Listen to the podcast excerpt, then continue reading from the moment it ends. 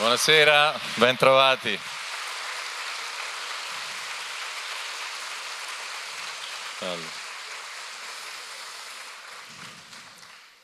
Aprite il libro a pagina 1. Allora siamo tutti qui, qui, dentro, qui riuniti, speriamo non piova e se pioverà sappiate che siamo qui imprigionati fino a notte fonda, quindi leggeremo tutte le vie dei canti, ma se invece non piove leggeremo soltanto alcuni stralci che sono stati selezionati da Giulia Gogoli, da Marco Aime che ringrazio e dello stesso Marco è questa prefazione introduttiva appunto per entrare nel vivo di questo, di questo libro di, di Bruce Chatwin. Uno studioso d'arte con la sfrenata passione di viaggiare, di andare, di scoprire. Questo è stato Bruce Chatwin. Grazie alla sua brillantezza e alla sua sensibilità era diventato l'esperto di pittura impressionista della prestigiosa casa d'aste londinese Sotheby's, fino a 26 anni. Stufo di quel mondo, comincia a interessarsi di archeologia, ma soprattutto inizia a viaggiare. Prima in Afghanistan, poi in Africa. E fu in questi viaggi che in Chatwin cominciò a crescere l'attenzione e la passione per le genti nomadi. Era affascinato dal loro scarso attaccamento ai beni materiali, dalla loro leggerezza, dalla loro capacità di leggere il territorio. Quei nomadi, inoltre, sembravano fatti apposta per rispondere alla sua irrequietezza, alla sua voglia di partire, senza, a volte, neppure sapere bene dove e perché. Che ci faccio qui? titolo di un suo libro del 1989, esprime in pieno il suo senso di spaesamento. Uno spaesamento però ricercato, voluto, in cerca di quell'orizzonte che come quello dei nomadi si sposta con te. La sua fama di scrittore si deve a un incontro che forse aveva poco a che vedere con i viaggi. Verso la fine degli anni 70 andò a intervistare nel suo studio di Parigi Eileen Gray, architetta novantenne. Proprio in quello studio vide un dipinto dalla Gray che raffigurava la Patagonia. Ho sempre desiderato, desiderato andarci, le disse Bruce. Anche io, rispose lei, ci vada al posto mio. Detto fatto. Partì quasi immediatamente per il Sud America e appena arrivato a destinazione ne diede l'annuncio, insieme alle proprie dimissioni, al giornale per cui scriveva, con un telegramma. Sono andato in Patagonia. Da questo viaggio nacque il libro che lo consacrò come scrittore nomade, itinerante. Inizia così la sua carriera di scrittore, sempre in cammino, sempre in cerca di qualcosa di nuovo.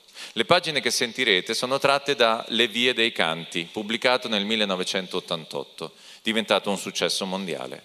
Infatti, con questo libro, Chatwin ha reso nota al grande pubblico la concezione dello spazio degli aborigeni australiani. Secondo queste popolazioni, in un passato mitico chiamato Tempo del Sogno, gli antenati avevano percorso la loro terra, cantando il nome delle cose e delle creature in cui si imbattevano, facendo così esistere il mondo. Ne nacque una geografia che è al tempo stesso una genealogia, fondata sulla relazione tra gli individui e il loro territorio, colline, fiumi, billabong, che si esprime attraverso dei canti. Una geografia della memoria che vive di una tradizione orale, tramandata per secoli di generazione in generazione. Per le popolazioni aborigene è il cammino a rendere e mantenere vivo il mondo. Inizio a leggere dalle vie dei canti appunto di Chatwin. A Alice Springs, un reticolato di strade roventi dove uomini dai calzettoni bianchi non facevano che salire e scendere dalle Land Cruiser, conobbi un russo che stava facendo la mappa dei luoghi sacri degli aborigeni. Si chiamava Arkady Volchok, era cittadino australiano e aveva 33 anni. Nel bush era un camminatore instancabile prendeva una borraccia e quattro cose da mangiare e se ne partiva per giri di cento miglia sui ranges. Tornato a casa, al riparo dal caldo e dalla luce, tirava le tende e suonava il clavicembalo Buxtehude e Bach. Le loro progressioni ordinate, diceva, si intonavano ai profili del paesaggio dell'Australia centrale. Il padre e la madre di Arcadi non avevano mai letto un libro in inglese. Lui si era laureato in storia e filosofia all'Università di Adelaide col massimo dei voti e la lode e li aveva fatti felici. Poi era andato a fare l'insegnante in un campo aborigeno nel territorio Walbiri, a nord di Alice Springs, e per loro era stato un dispiacere. Gli aborigeni gli piacevano, gli piacevano il loro coraggio e la loro tenacia e l'astuzia con cui trattavano con l'uomo bianco. Aveva imparato, o mezzo imparato, un paio delle loro lingue ed era ripartito affascinato dal vigore della loro intelligenza, dai prodigi della loro memoria e dalla loro capacità e volontà di sopravvivere. Avevano bisogno di una mano ogni tanto, quando il governo e le compagnie minerarie gli stavano troppo addosso ma non erano affatto, teneva a ripetere, una razza che moriva. Fu in quel periodo che Arcadi sentì parlare del dedalo di sentieri invisibili che coprono tutta l'Australia e che gli europei chiamano piste del sogno o vie dei canti e gli aborigeni orme degli antenati o via della legge. I miti aborigeni sulla creazione narrano di leggendarie creature totemiche che nel tempo del sogno avevano percorso in lungo e in largo il continente, cantando il nome di ogni cosa in cui si imbattevano, uccelli, animali, piante, rocce, pozzi, e col loro canto avevano fatto esistere il mondo. Arcadi fu talmente colpito dalla bellezza di questo concetto che cominciò ad annotare tutto ciò che vedeva o sentiva, non per pubblicarlo, ma per appagare la sua curiosità. All'inizio gli anziani Walbiri diffidavano di lui e rispondevano alle sue domande in termini evasivi. Poi col tempo, quando si fu conquistato la loro fiducia, lo invitarono ad assistere alle loro cerimonie più segrete e lo esortarono a imparare i loro canti. Al bar Arcadi ordinò due cappuccini. Ci sedemmo a un tavolo vicino alla vetrina e lui cominciò a parlare. La rapidità della sua mente mi affascinava, anche se ogni tanto lui mi sembrava un oratore sul palco e le sue parole cose in gran parte già dette. La filosofia degli aborigeni era legata alla terra, era la terra che dava vita all'uomo, gli dava il nutrimento, il linguaggio e l'intelligenza e quando lui moriva se lo riprendeva. La patria di un uomo, fosse anche una desolata distesa di Spinifex, era un'icona sacra che non doveva essere sfregiata. Sfregiata da strade, miniere o ferrovie? Ferire la terra, mi rispose con grande serietà, è ferire te stesso e se altri feriscono la terra, feriscono te. Il paese deve rimanere intatto, come era al tempo del sogno, quando gli antenati col loro canto crearono il mondo. Rilke ebbe un'intuizione del genere, ribattei. Anche lui disse che cantare era esistere. Lo so, disse Arcadi appoggiando il mento sulle mani. Terzo sonetto a Orfeo. Gli aborigeni, proseguì, si muovevano sulla terra con passo leggero. Meno prendevano dalla terra, meno dovevano restituirle. Non avevano mai capito perché i missionari vietassero i loro innocui sacrifici. Loro non sacrificavano vittime, né animali né umane. Quando volevano ringraziare la terra dei suoi doni, si incidevano semplicemente una vena dell'avambraccio e lasciavano che il sangue impregnasse il terreno. Non è un prezzo eccessivo, disse. Le guerre di questo secolo sono il prezzo che paghiamo per aver preso troppo. Ah, certo, assentii poco convinto. Ma non potremmo parlare ancora delle vie dei canti? Altro che. Ero venuto in Australia per imparare da me, non dai libri altrui, che cos'erano le vie dei canti e come funzionavano. Naturalmente non sarei arrivato al nocciolo della questione, né intendevo arrivarci. Ad Adelaide avevo domandato a un'amica se conosceva un esperto e lei mi aveva dato il numero di telefono di Arcadi. Ti spiace se uso il mio taccuino? No, fa pure.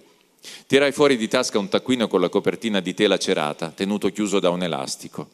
Bello, commentò. Li compravo a Parigi, ma adesso non li fanno più. A Parigi? ripeté, inarcando un sopracciglio, come se fosse la cosa più snob che avesse mai sentito. Poi mi strizzò l'occhio e riprese il discorso. Per afferrare il concetto di tempo del sogno, disse, devi considerarlo un equivalente aborigeno dei primi due capitoli della Genesi, con una differenza significativa. Nella Genesi Dio creò per prima cosa gli esseri viventi, poi con l'argilla plasmò il padre Adamo. Qui in Australia gli antenati si crearono da sé con l'argilla, migliaia e migliaia, uno per ogni specie totemica. Perciò quando un aborigeno ti dice io ho un sogno wallaby, intende il mio totem è il wallaby, sono un membro del clan wallaby. Ogni specie può essere un sogno, anche un virus, ci può essere un sogno varicella, un sogno pioggia, un sogno arancio del deserto, un sogno pidocchio. Nel Kimberley adesso hanno un sogno denaro e i gallesi hanno i porri, gli scozzesi i cardi e Daphne fu tramutata in una loro. Sempre la stessa storia, disse. Riprese la spiegazione. Si credeva che ogni antenato totemico, nel suo viaggio per tutto il paese, avesse sparso sulle proprie orme una scia di parole e di note musicali e che queste piste del sogno fossero rimaste sulla terra come vie di comunicazione fra le tribù più lontane. Un canto, disse, faceva contemporaneamente da mappa e da antenna. A patto di conoscerlo, sapevi sempre trovare la strada. E un uomo in walkabout si spostava seguendo sempre una via del canto? Ai vecchi tempi sì, assentì. Oggi viaggia in treno o in automobile. E se l'uomo deviava dalla sua via, sconfinava. La trasgressione poteva costargli un colpo di lancia. E finché restava sulla pista, invece, trovava sempre persone con il suo stesso sogno, che erano di fatto suoi fratelli? Sì. Dai quali poteva aspettarsi ospitalità? E viceversa. Perciò il canto è una specie di passaporto e insieme di buono pasto. Anche qui eh, è più complicato.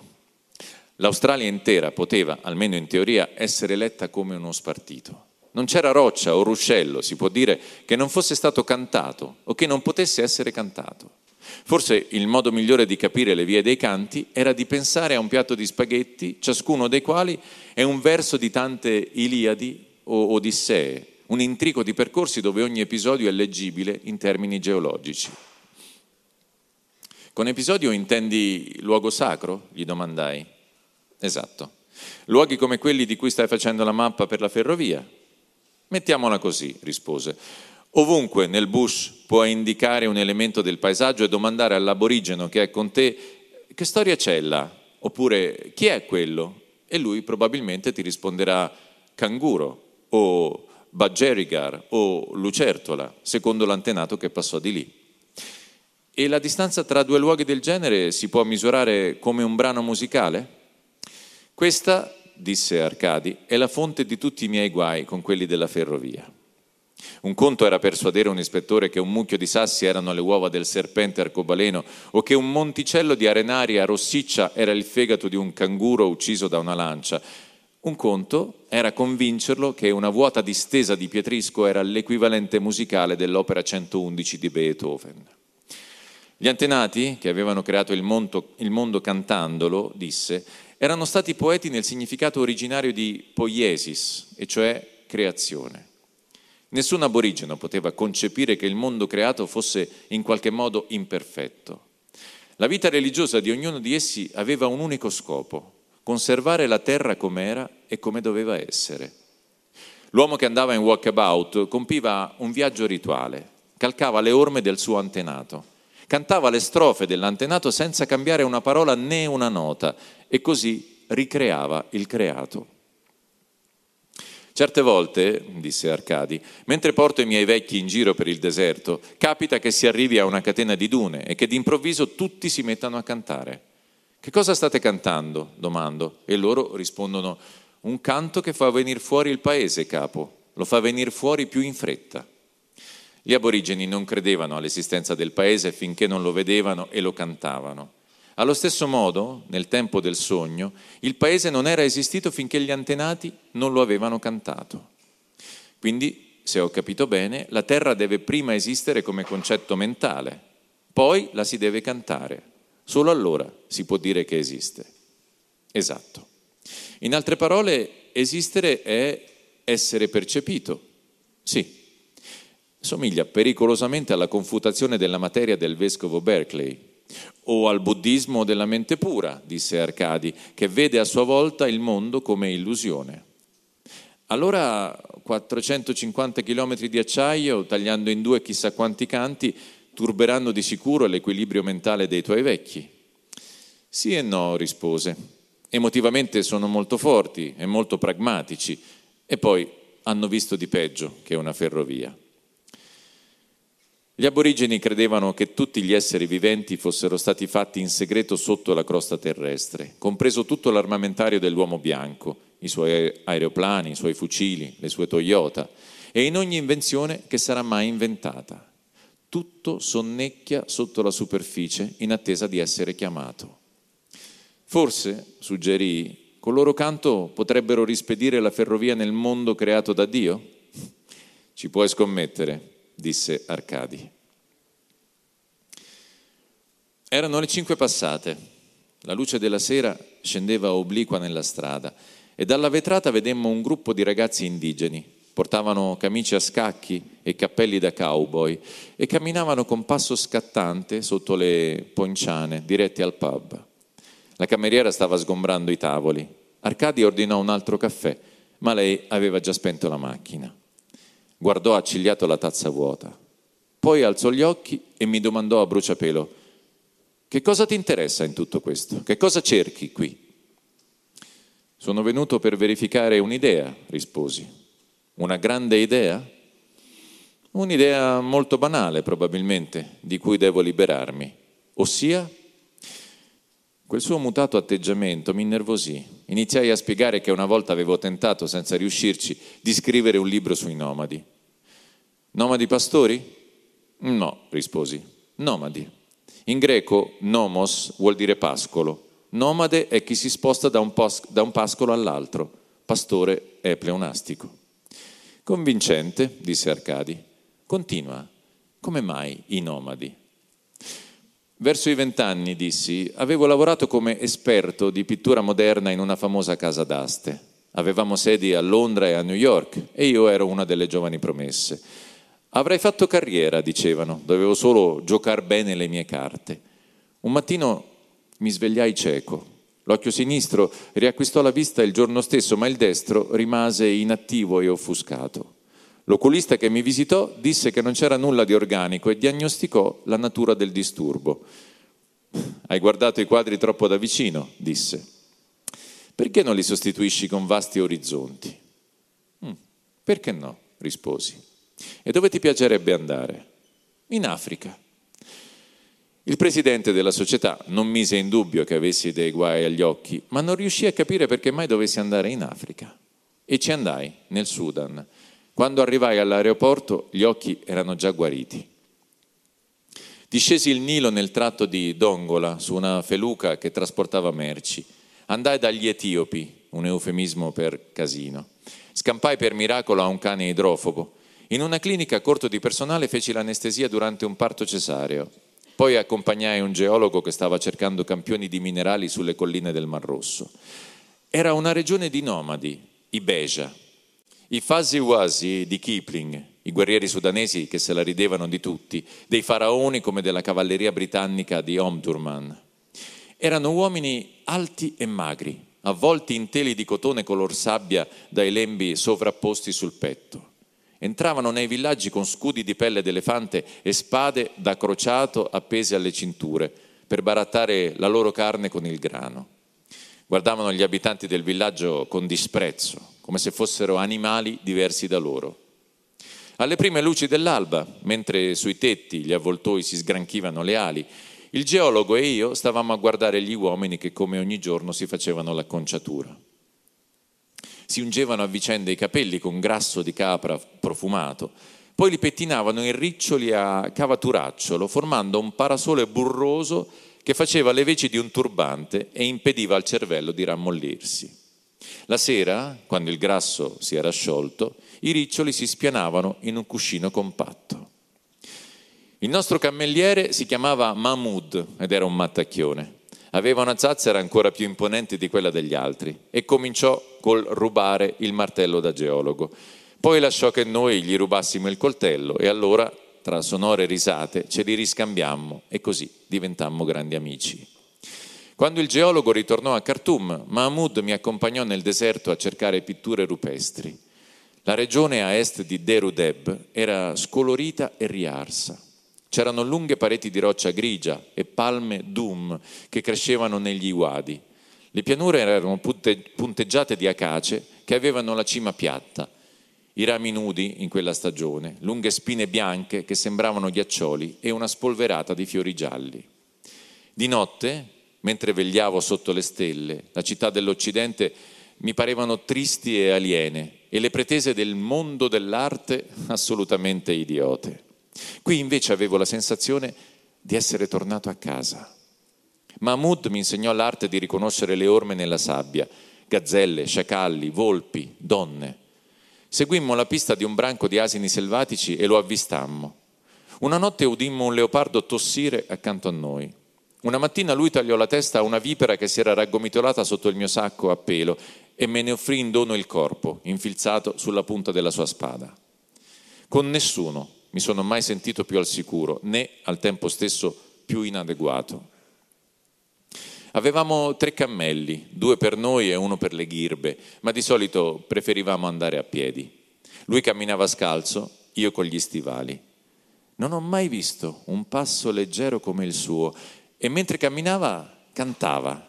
Di solito una canzone su una ragazza dell'Uadi a Mamat, graziosa come un parrocchetto verde. I cammelli erano tutta la sua ricchezza. Non possedeva greggi, né ne voleva. Era immune da tutto ciò che noi definiremmo progresso. Trovammo le pitture rupestri, minuscoli uomini rosso ocra scarabocchiati su una roccia a strapiombo. Poco lontano c'era un masso lungo e piatto, con una spaccatura su un lato e la superficie bucherellata come un ditale. Quello, disse Mahmoud, era il drago cui Ali aveva tagliato la testa. Mi domandò, con un sorrisetto malizioso, se ero credente. In due settimane non l'avevo mai visto pregare. Più tardi, quando tornai in Inghilterra, trovai la fotografia di un Fasi Wasi. Era un basso rilievo su una tomba egizia della dodicesima dinastia, a Beni Hassan. Una figura patetica, emaciata, simile alle immagini delle vittime della siccità nel Sahel, il ritratto di Mahmud. I faraoni erano scomparsi, Mahmud e il suo popolo erano sopravvissuti. Pensai che dovevo conoscere il segreto della loro vitalità irriverente e senza tempo. Smisi di lavorare nel mondo dell'arte e ritornai nei luoghi aridi, da solo, con poco bagaglio.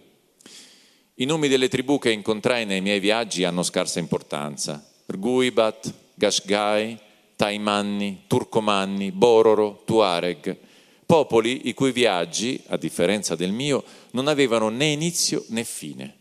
Dormii in tende nere, tende blu, tende di pelli, iurte di feltro e al riparo di frangivento di rovi. Una notte, sorpreso da una tempesta di sabbia nel Sahara occidentale, compresi il detto di Maometto, un viaggio è un frammento di inferno. Più libri leggevo, più mi convincevo che i nomadi erano stati il motore della storia, se non altro perché i grandi monoteismi erano affiorati, nessuno escluso, dal mondo pastorale. Arcadi stava guardando fuori dalla finestra. In principio la terra era una pianura sconfinata e tenebrosa, separata dal cielo e dal grigio mare salato, avvolta in un crepuscolo indistinto. Non c'erano né, sole, né luna, né stelle. Tuttavia molto lontano, vivevano gli abitanti del cielo, esseri spensierati e indifferenti dalle fattezze umane, ma con zampe da emu e capelli dorati, lucenti come ragnatele al tramonto. Erano senza età e perennemente giovani, poiché esistevano da sempre nel loro verde paradiso lussureggiante al di là delle nuvole occidentali. Sulla superficie della terra si vedevano soltanto le buche che un giorno sarebbero diventate i pozzi non c'erano né animali né piante, ma molli masse di materia concentrate intorno alle buche, grumi di minestra primordiale, silenziosi, ciechi, senza respiro né veglia né sonno. Ciascuno aveva in sé l'essenza della vita o la possibilità di diventare umano. Ma sotto la crosta della terra brillavano le costellazioni, il sole splendeva, la luna cresceva e calava e giacevano nel sonno tutte le forme di vita il fiore scarlatto di un pisello del deserto, l'iridescenza di un'ala di farfalla, i vibranti baffi bianchi di vecchio uomo canguro assopiti come i semi del deserto che devono aspettare un acquazzone di passaggio. Il mattino del primo giorno al sole venne una gran voglia di nascere. Quella sera le stelle e la luna lo avrebbero imitato. Il sole squarciò improvvisamente la superficie e inondò la terra di luce dorata, riscaldando le buche in cui dormiva ogni antenato. Questi uomini dei tempi antichi, diversamente dagli abitanti del cielo, non erano mai stati giovani, erano vecchi, zoppi, estremati dalla barba grigia e le membra nodose e per tutti i secoli avevano dormito in solitudine. Accadde così che quel primo mattino ogni antenato dormiente sentisse il calore del sole premere sulle proprie palpebre e il proprio corpo che generava dei figli. L'uomo serpente sentì i serpenti strisciargli fuori dall'ombelico. L'uomo cacatua sentì le piume. L'uomo bruco sentì una contorsione. La formica del miele un prurito. Il caprifoglio sentì schiudersi foglie e fiori. L'uomo bandicoot sentì piccoli bandicoot che fremevano sotto le sue ascelle. Ogni essere vivente, ciascuno nel suo diverso luogo di nascita, salì a raggiungere la luce del giorno. In fondo alle loro buche, che ora si stavano riempiendo d'acqua, gli antenati distesero una gamba, poi l'altra, scrollarono le spalle e piegarono le braccia. Si alzarono facendo forza contro il fango. Le loro palpebre si aprirono di schianto. Videro i figli che giocavano al sole. Il fango si staccò dalle loro cosce come la placenta da un neonato. Poi, come fosse il primo vagito, ogni antenato aprì la bocca e gridò io sono, sono il serpente, sono il cacatua, sono la formica del miele, il caprifoglio. E questo primo io sono, questo primordiale dare nome, fu considerato da allora e per sempre il distico più sacro e segreto del canto dell'antenato. Ogni uomo del tempo antico, che ora si crogiolava al sole, mosse un passo col piede sinistro e gridò un secondo nome mosse un passo col piede destro e gridò un terzo nome. Diede nome al pozzo, ai canneti, agli eucalipti. Si volse a destra e a sinistra, chiamò tutte le cose alla vita e coi loro nomi intessé dei versi. Gli uomini del tempo antico percorsero tutto il mondo cantando. Cantarono i fiumi e le catene di montagne, le saline e le dune di sabbia. Andarono a caccia, mangiarono, fecero l'amore, danzarono, uccisero in ogni punto delle loro piste lasciarono una scia di musica. Avvolsero il mondo intero in una rete di canto e infine, quando ebbero cantato la terra, si sentirono stanchi. Di nuovo sentirono nelle membra la gelida immobilità dei secoli.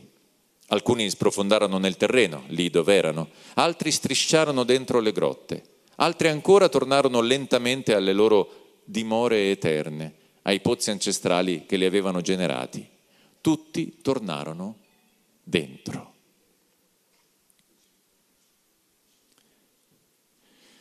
Arcadi tornò nel tardo pomeriggio, stanco e preoccupato. Fece la doccia, aggiornò i suoi appunti e si sdraiò sul letto. La visita a Titus non era andata bene. No, non è vero, si erano intesi, ma la storia che Titus gli aveva raccontato era molto deprimente.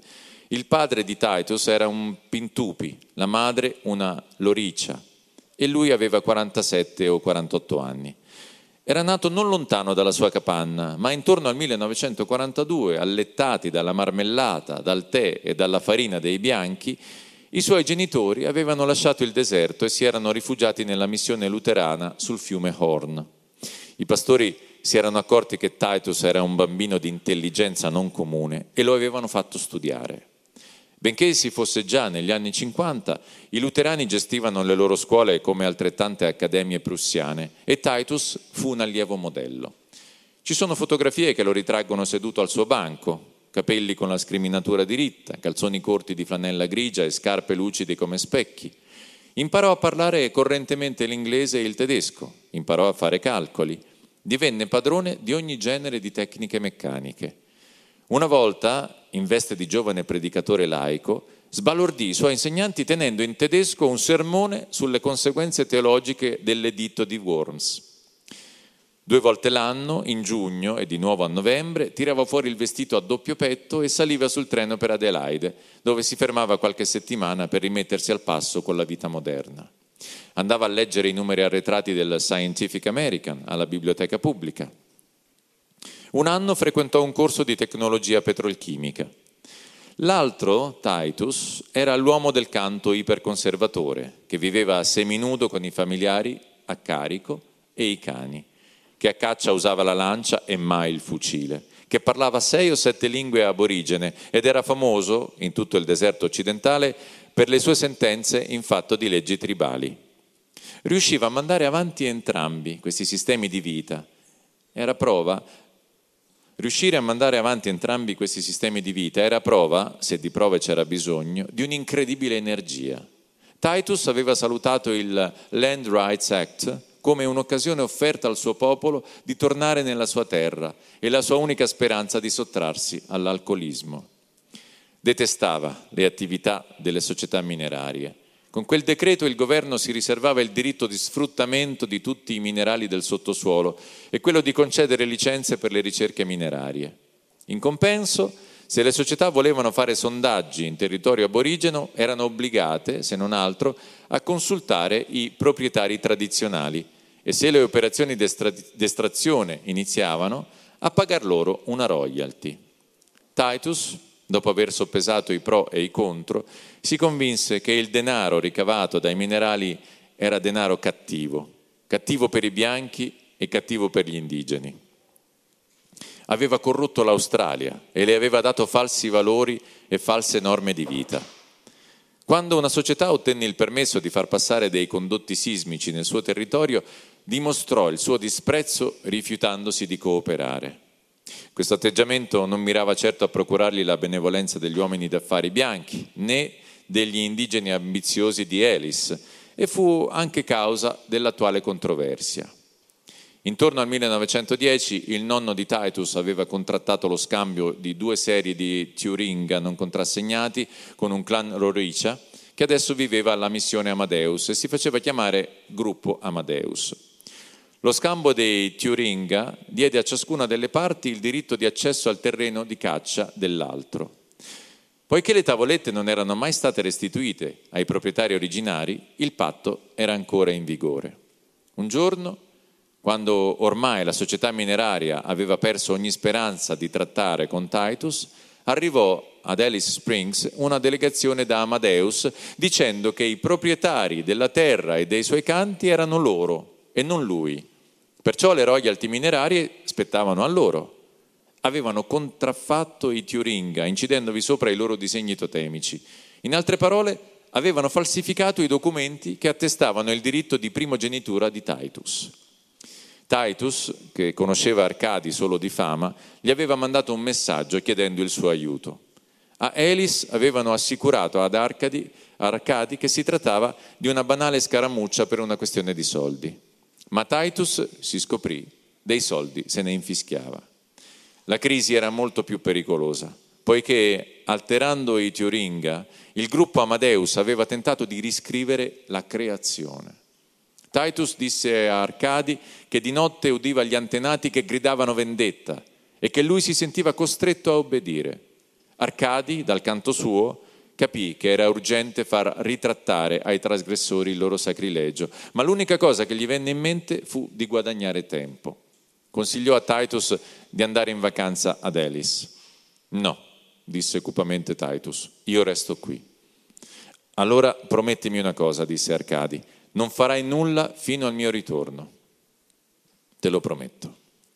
Arcadi era sicuro che intendeva mantenere la promessa, ma quello che lo sconvolgeva era l'idea che ormai erano gli aborigeni stessi a distorcere le proprie leggi per riempirsi le tasche. E se questo è il futuro, disse, tanto vale che io mi dia per vinto.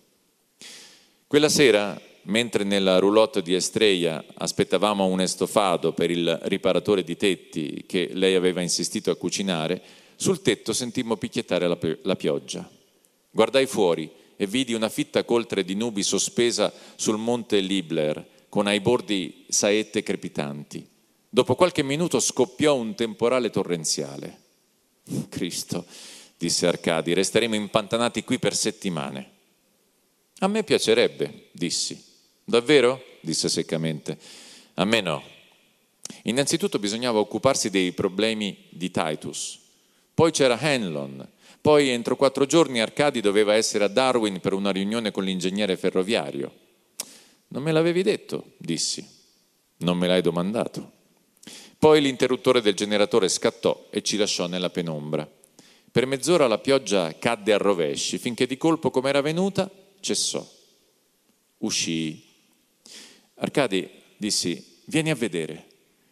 Sulla valle, tra le due montagne, c'erano due arcobaleni.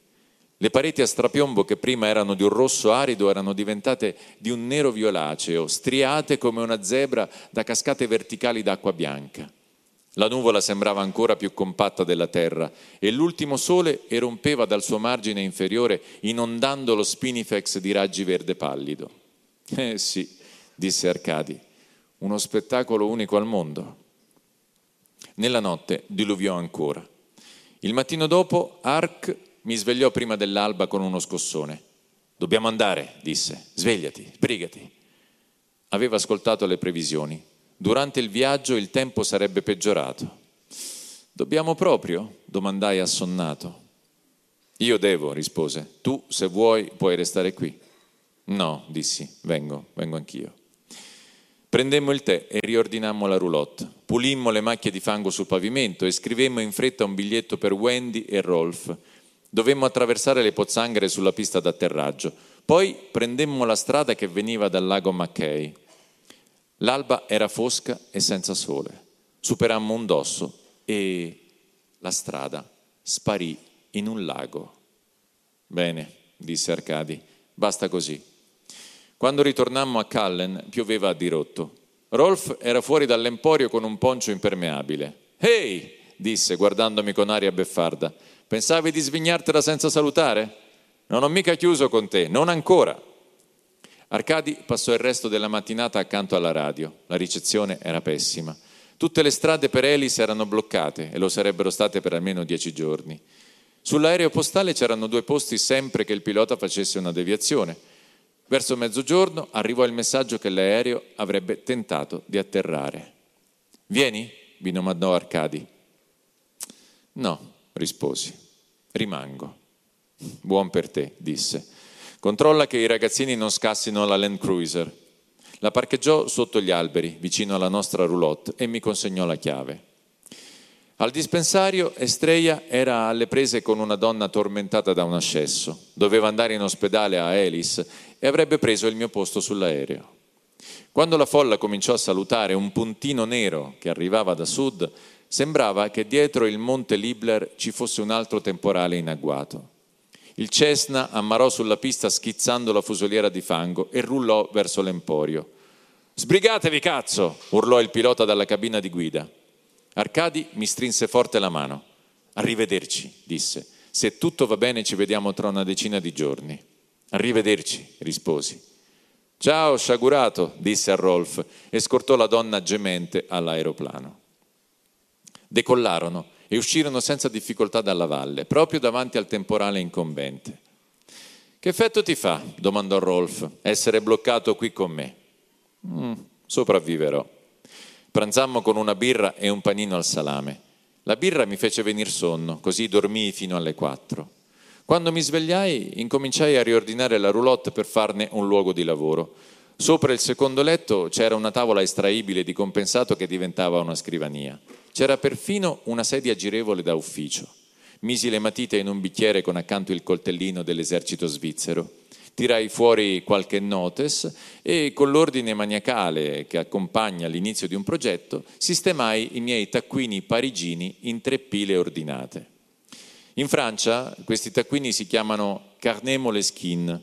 Moleskin in questo caso è la rilegatura di tela cerata nera.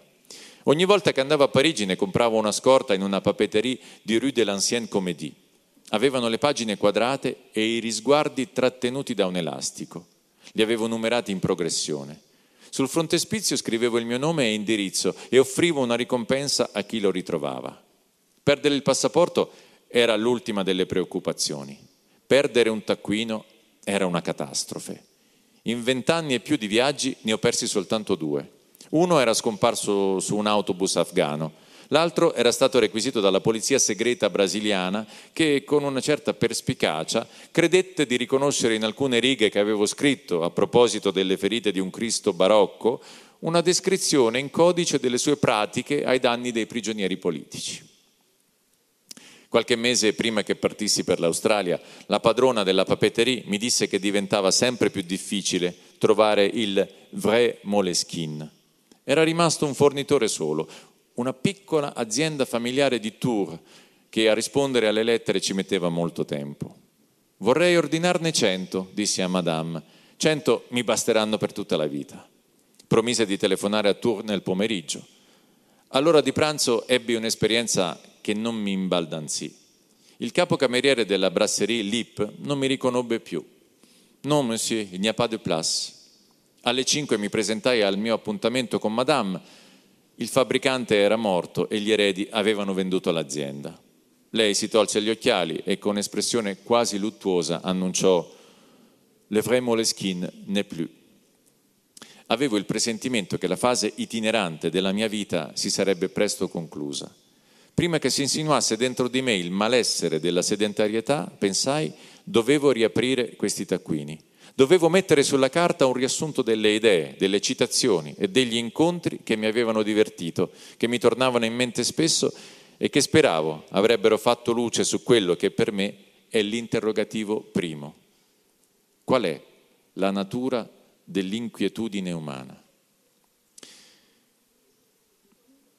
In una delle sue pensée più cupe, Pascal disse che la fonte di tutte le nostre sofferenze era l'incapacità di starcene tranquilli in una stanza. Perché, domandava, un uomo che ha di che vivere sente lo stimolo a trovare un diversivo in qualche lungo viaggio per mare, o a vivere in un'altra città, o a andarsene alla ricerca di un grano di pepe, o in guerra a spaccar teste? Scoperta la causa delle nostre disgrazie, Pascal volle anche capirne la ragione e dopo averci riflettuto ne trovò una ottima, e cioè la naturale infelicità della nostra debole condizione mortale, così infelice che se ci concentriamo su di essa nulla può consolarci. Solo una cosa, solo una cosa può alleviare la nostra disperazione ed è lo svago, divertissement. Eppure proprio questa è la peggiore di tutte le nostre disgrazie, perché lo svago ci impedisce di pensare a noi stessi e ci porta gradualmente alla rovina. Chissà, mi domandai, se il nostro bisogno di svago, la nostra smania di nuovo, era in sostanza un impulso migratorio istintivo, affine a quello degli uccelli in autunno. Tutti i grandi maestri hanno predicato che in origine l'uomo peregrinava per il deserto arido e infuocato di questo mondo. Sono parole del grande inquisitore di Dostoevsky. E che per riscoprire la sua umanità egli deve liberarsi dei legami e mettersi in cammino. I miei due taccuini più recenti erano fitti di appunti presi in Sudafrica, dove avevo vagliato senza intermediari alcune prove certe sull'origine della nostra specie.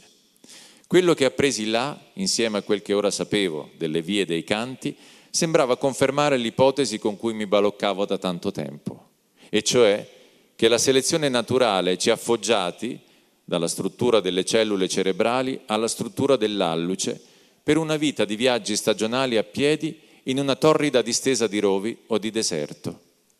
Se era così, se la patria era il deserto, se i nostri istinti si erano forgiati nel deserto per sopravvivere ai suoi rigori, allora era più facile capire perché i pascoli più verdi ci vengono a noia, perché le ricchezze ci logorano e perché l'immaginario uomo di Pascal considerava i suoi confortevoli alloggi una prigione.